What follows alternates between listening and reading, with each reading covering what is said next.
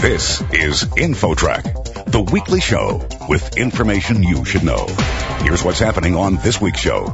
It seems like the stuff of science fiction. A robotic car that needs no human driver.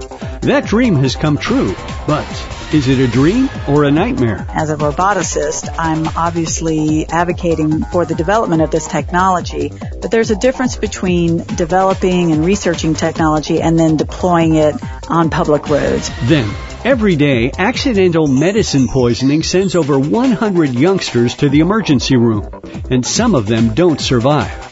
What can parents do to protect their children? Almost half of parents incorrectly believe that child resistant means a child won't be able to get into it at all. And so we still need parents to store that up and away out of a child's reach. Don't go away. InfoTrack comes your way right after this.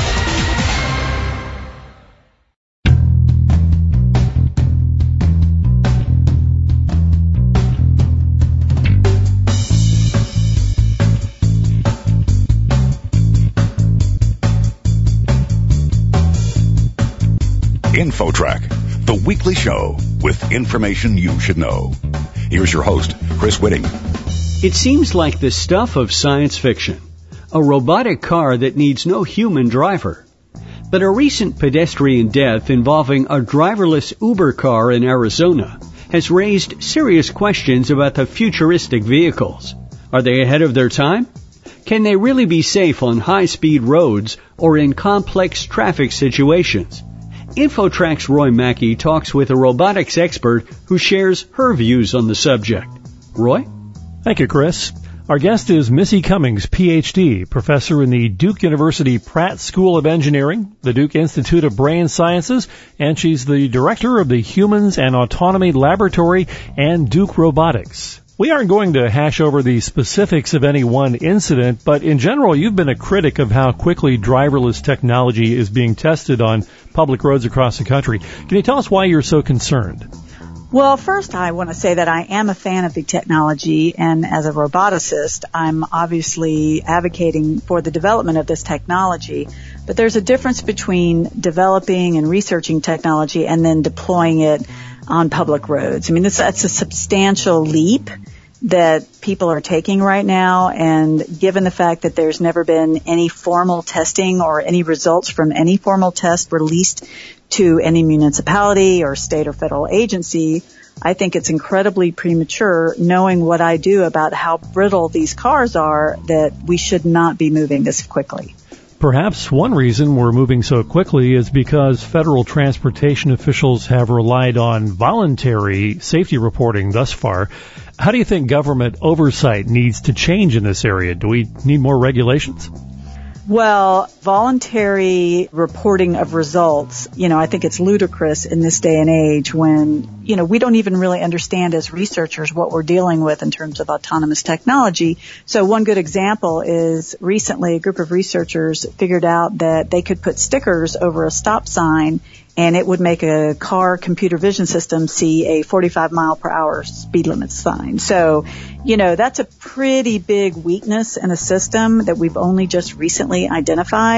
And so if academic researchers are still uncovering problems, major problems in the fidelity of these systems, then that should signal to the federal agencies, wait a minute, we need to think about how we're doing this and perhaps introduce acceptance tests, certification tests. I'm advocating for vision tests for these systems to at least get them on the same page about what constitutes safe behavior.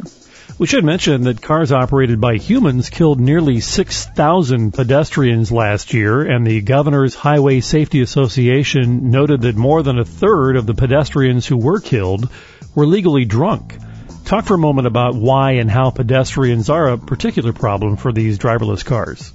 Well, we do a lot of pedestrian research at Duke University, and yes, that uptick in deaths is unquestionable. In fact, we're actually researching right now how to take over people's cell phones because they're looking at their cell phones when they cross the road.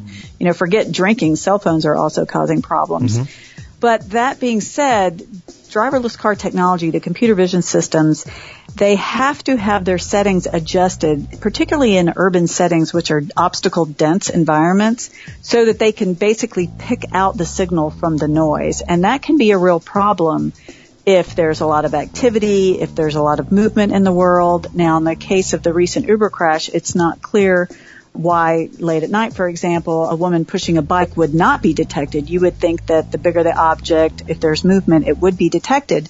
But sensor weights variables change inside the algorithm depending on where the car is and the sensors themselves change in capability depending on the speed of the car. So this is exactly one of those questions like we don't really know where to draw the line in terms of where to put some of these variable weightings for example. And so without doing more tests and doing broad tests which companies can agree upon, it's hard for us to set a standard. Our guest on InfoTrack is nationally recognized robotics expert, Professor Missy Cummings from Duke University's Pratt School of Engineering. She's also the director of the Humans and Autonomy Laboratory and Duke Robotics, and we're discussing the rollout of driverless car technology on our nation's roads and highways. Professor Cummings, are we perhaps unfairly expecting perfection here because pedestrians are killed by human drivers literally every day and it barely makes the local news? But if it happens with a driverless car, now granted this is the first time, but it's been national headlines for days. Well, that's because it's the first one. And by the way, this won't be the last one. Mm. I think that the issue is most roboticists like myself, we're not advocating for a perfect system. But what we need to do is define what we think is good enough, right? Certainly a car that is driving down the road, if seeing a woman pushing a bike, it should be within the realm of a human and thus a car to be able to detect that entity in the road and then make adjustments accordingly. So yes, we shouldn't expect perfection out of the car, but we should expect at least good enough behavior that would have been picked up by people without being impaired behind the wheel. But this goes back to my earlier call for vision test. We do know, we being researchers in the field know that these cars have trouble with pedestrians, bicyclists, entities on the side of the road, particularly at various speeds and in different areas. Curved roads can be obviously a problem. So you know, until we can actually define what we think that good enough threshold is, this discussion about are you requesting cars to be perfect is really kind of moot because we can't define, we can't measure against what that standard should have been. I think many people would agree that the driverless car has moved from sci-fi to reality much faster than the average person might have expected. But as an expert in robotics, and I realize this might be tough to answer, what do you think is a realistic time frame for this technology to safely go mainstream? It's not a binary answer because the cars actually themselves, I think for low speed environments, for example, you've been hearing a lot about shuttles on campuses. I do think that they should be allowed to operate in these exploratory experimental spaces at low speeds. We know that there's a knee in the curve at 25 miles an hour. If people hit below 25 miles per hour, the fatality rate drops significantly than above 25 miles an hour.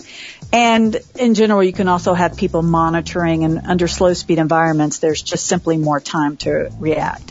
So I'm actually a big fan of having low speed environments where these cars can actually work out some of these kinks. Above 25 miles per hour and certainly at highway speeds, it raises many more questions. The environments themselves are much more difficult because of the speed, but also because the sensors have difficulty picking up everything they need in the time frame that they need to pick it up. Is it safe to say that this technology is going to be a widespread thing? It's pretty inevitable in our lifetimes? I do believe that in these more structured, well-controlled environments that we're going to start to see more and more vehicles in, you know, airport shuttles, transportation shuttles and local city environments. I do think we're still pretty far away from being able to call your driverless car on your phone and jumping in the back seat and having it drive you across the country. Dr. Cummings, we're nearly out of time, but do you have any final thoughts for us? We have very rigid procedures put in place for those automated systems that go on airlines, for example. The FAA would never be allowed to introduce an auto land system without doing due diligence, significant testing.